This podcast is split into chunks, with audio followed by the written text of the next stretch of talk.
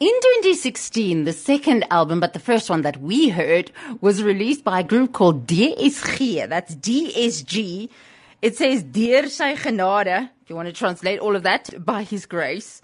And one of the artists who is part of that group then was a guy called Sybrand Strauss, who's now released a solo album with solo music on there. Sybrand, hello, how you doing?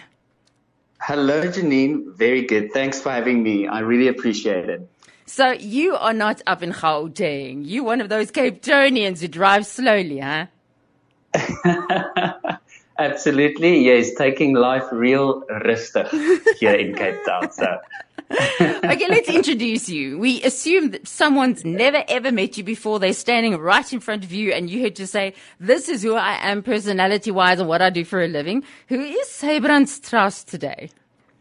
Yeah, so Sybrand Strauss, born and bred in uh, Free State, um, so not too far away from Gauteng.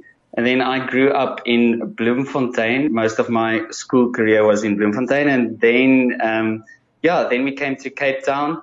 So I am currently an audiologist. So I do hearing tests and hearing aids and hearing protection and so forth. So a little bit at odds with a music career.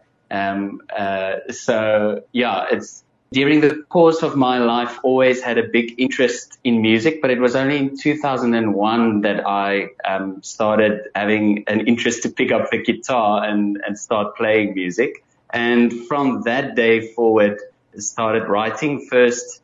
Uh, well, at least from my perspective, some horrible songs in the beginning, and then, and then, uh, yeah, I really had a love for for uh, writing music. Um, yeah, and, and at the moment that's it. So career wise, audiologist, um, and in my free time, you would say one of my big passions is music, writing music, performing music. And yeah, currently a father of one, soon to be two. Uh, so that's, that's me, Sybrand Strauss, currently in Cape Town. That's where I'm staying. Okay, so he's adding to the Christian population. That's always a good sign. Uh, though, you, if you're an artist, I have to ask you uh, the golf thing and the coffee thing. Uh, the golf thing and the coffee thing. That's like the great common denominator when it comes to artists. They all coffee snobs and they do golf somehow. I don't know. Maybe it's a Gauteng thing. I don't know. Or maybe Cape Townians are different. well, as being an audiologist, I know in the medical career, there's, there's definitely a thing about golf as well, but somehow that, that swung me by, if I can say. Excuse the pun. Yeah. no, so golf not, but coffee, yes, I love coffee. All right. I have to find out about your fascination with the ear. I mean, audiology. How oh, did yes. you get into that in the first place? Well, I, I, said that it's at odds with music, and the reason I say that is because there is a um, there is a, a big, let's say, motivation in audiology to educate the public about uh, protecting your hearing, not too loud music uh, that one can listen to. That's why I say it's at odds. But in many ways, it does tie in together because yeah, audiology, um, it's all about sound and frequencies and then obviously testing a person's ability to pick up different frequencies, sound frequencies. Um, but my sister is a speech therapist. And when I first was looking at what to study as my next step after, uh, after going overseas for two years after school, my sister told me about audiology. I was thinking about psychology, love working with people. Um, and, but then she told me about audiology and I thought, uh, I'm going to go for it. And yeah, I haven't looked back since.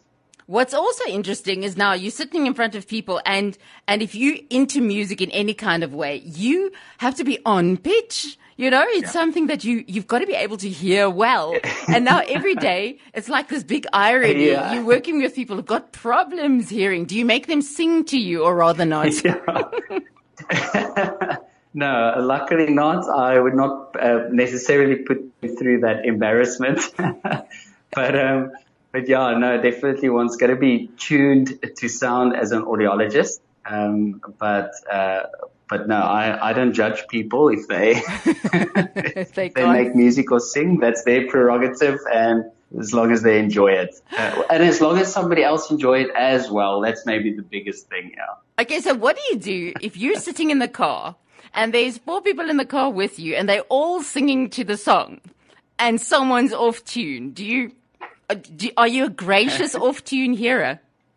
yeah, I, I'm luckily I'm blessed with the, uh, the patience of my father. Um, and so, uh, usually I, I would be a gracious listener, but I would, I would oftentimes, I would just start laughing um, which is maybe not a good thing. So after a while, I'll I'll laugh, but it's because I think that the other person would know that they're being off key. So they don't. then they, I'll just laugh and enjoy the moment. they don't. They have got no idea that they're off key. uh, I know people.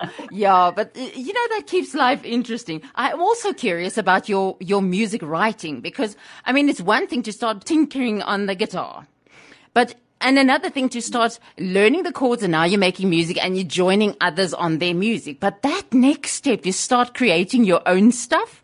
What in your head convinced you, let's try this? So Janine, to be honest, I, I don't know. I don't know why that was, you know, I, I suppose, and, and we'll probably get that to that a little bit later on, but it is, I believe, because we've got something in us that wants to create because of our creator. Hmm. I really believe that. But, but when I picked up the guitar, I played uh, one song, which was Counting Crows, Mr. Jones. I played that song when I first picked up the guitar, and I remember sitting hours on end just playing that song. And every time I would hit a note wrong, I'll stop and then I'll go back to the beginning and I'll keep on playing until I can play it fluently. But we had a big culture in, in Cape Town here with school bands, and I think it's the same now in Gauteng as well. I don't know if it used to be, uh, uh, in 2001, I was still what we used to call standard nine. Um, and, and so there was this big culture about school bands and, and writing your own songs. And it just, intrigued me. So the first couple of songs that I wrote really was horrible. It was a sort of a, a, a, a rehashing of American um, pop pop punk type style. So I was singing about prom night and all those types of things. And I mean, I, that's not that's not within my frame of reference. But um, but yeah, that's that's where it started. Where I started uh, writing, and I really uh, for some reason enjoyed it. I had a book full of of songs that uh, that luckily never saw the light to to the listening public. Uh, you can thank me later, and uh, and yeah, but that's that's where it started, and and yeah, I, I cultivated that songwriting. I better get hold of that book. One day I can make lots of money off you to keep me quiet on that one. um, but now you're singing about Jesus. I mean, it's uh, you, the message in your stuff is is God related, and it's impossible. Yeah. Well. You can't go to any kind of depth if, if you don't have an actual relationship with him. So when did that truly yeah. happen? So uh, that's a testimony in itself. 2001, I started in uh, music, played in a couple of bands, went overseas for two years, did not have a relationship with the Lord, and um, I was, uh, I, I, would definitely say blessed, Janine, that I, I grew up in a predikantshuiste, so my father is a minister. Uh, really thankful for that. So I always knew about the Lord and had a relationship with him, but I was like the, let's say, prodigal son. Um, and so during that time in 2001, did not have a relationship with Jesus. And then in 2005, my sister came to me and she was part of the praise and worship band in our local church. And uh, she said, don't you want to come and play guitar in the band? And Janine, I literally, I laughed in her face. I remember that day and I said to her, there's no way it's not cool. What are my friends going to think? Uh, this is not for me. And to cut a long story short, uh, my, my nephew joined the band and I looked up to him and so I decided, okay, I'll do it. And in 2005, the end of that year, I sat one evening with the Lord and, and I would say I, I wrestled I wrestled through the night, uh, saying to him that I feel that you are calling me. I want to work in your kingdom. Uh, there's one night that something changed and I said to him, I want to devote my life to working in your kingdom. And he said, well, if you're going to want to do that, you're going to have to make some sacrifices and make some changes as to the way you've been thinking. In any case, I, I joined the church band in 2005 and in 2006 I started DSG. Um, and we, you know, started writing our own worship music.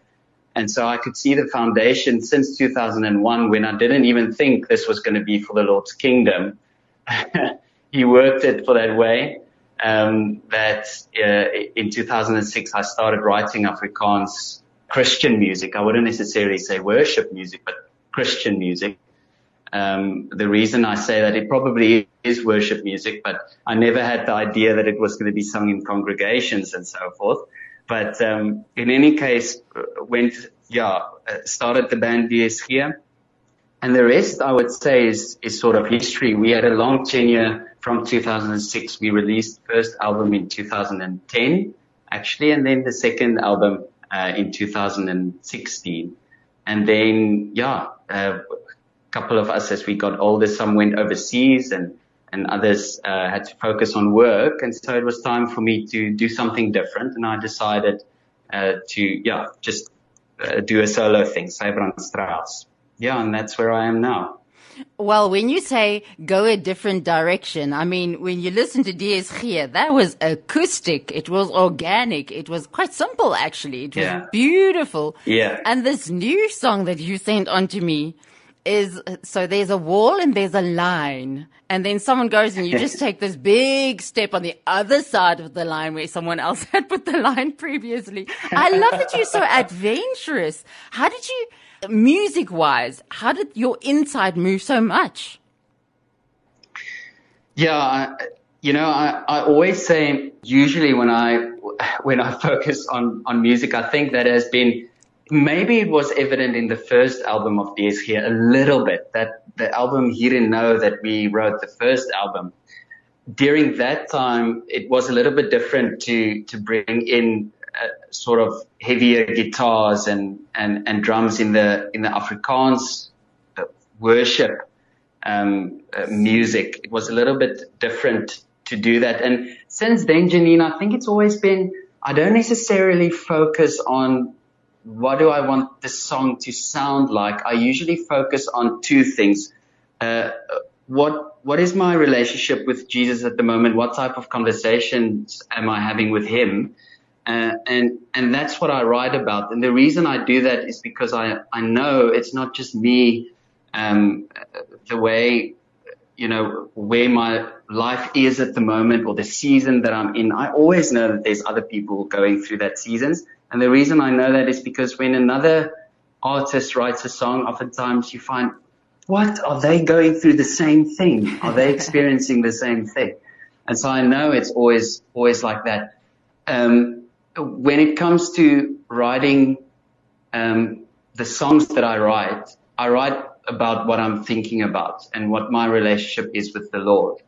And so uh, most of the time it's just about wanting to sing about who he is, his, his goodness, the fact that he's almighty, faithful, um, and, and about his holiness. And particularly in this song, the reason I wrote Deur al die and the reason it, it came out the way that it did, and obviously the listeners will have to listen to the contrast in the verse and the chorus.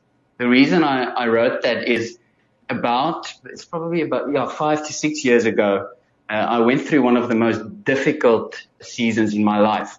And during that time, singing or having the the Lord's name on my lips was the one only constant, the one only steadfast rock that I had to hold on. And it's been proven over and over. I can just look back in my life and I know, you know, every person when they look back during their life, there seems to be so many changes during our life, uh, contrasts of, of happiness and sadness and breakthroughs and then and then stagnation and difficult times and, and wonderful times. But throughout history, there is one constant rock, and that is Jesus. That is the Lord. He's been faithful through all these years. And so with this song, I wanted to capture something about it's not just always, you know, vanilla ice cream that you can have and everything is hunky dory. There's a, a type of messiness in life sometimes. And, uh, and that's what you get in the verse of this song, Deur al die Jare. There's a type of a messiness when you're going through, through valleys and you're struggling through it with the Lord and you're saying, Lord, I trust you. I trust you, but you could, you've got to help me through this period. There's a type of a, a, a messiness and, a, and sometimes a fight that you go through. And then it breaks open into that chorus just to say, but he is faithful through all these years. Um, and, and so I hope that's what you got. And I hope that's what, what listeners get when they listen to the song. Wasn't necessarily designed that way, but when I started writing, it was definitely a thing of, wow, this verse is, is just, you know, it's, it's a little bit difficult. It's a little bit difficult to get through. And then you get to that chorus and, and, and um, yeah, it, it sings about the Lord's faithfulness. Mm. I'm just thinking, it's a risk you're taking here. I mean, in Christianity, some people feel such an urgency to keep that mask in place. But when we're weak, yeah. he is strong. It's when you let down the mask that you can identify with other people and they can identify with your weakness in such a way that they can actually hear it when you say God is really actually faithful in spite of our weaknesses. So I think it's a gorgeous yeah. message in this song. And I want people to connect with you afterwards as well. Obviously, this is now one song they can listen to on the radio, but then yeah. if they want to follow your ministry and what you've got to say, maybe the new music, know first about it, where do they go to? Yeah. Yeah, so uh, on all streaming platforms, um, Spotify, Apple Music, these are all streaming platforms. I get it, YouTube, it's on there as well. Uh, and then they can connect to me uh, via social media, uh, Facebook and Instagram. Just type in my name, um, and and yeah, then you can search for me and and you'll get me there. So yeah, more than welcome. Please, people are more than welcome to to connect with me and yeah, go and listen to the music. Um, there's at the moment two songs, um, and the third one is in process. Let's see if a Cape Tonian can spell his own name this time of the day. Ja, so sy brand, so it's S Y B R A N D. Sy brand. And then Strauss is S T R A U double S. We know he can spell. Now let's find out if he can sing. Sybrand Strauss. Uh, we're going to listen to his brand new single and then you can make up your own mind.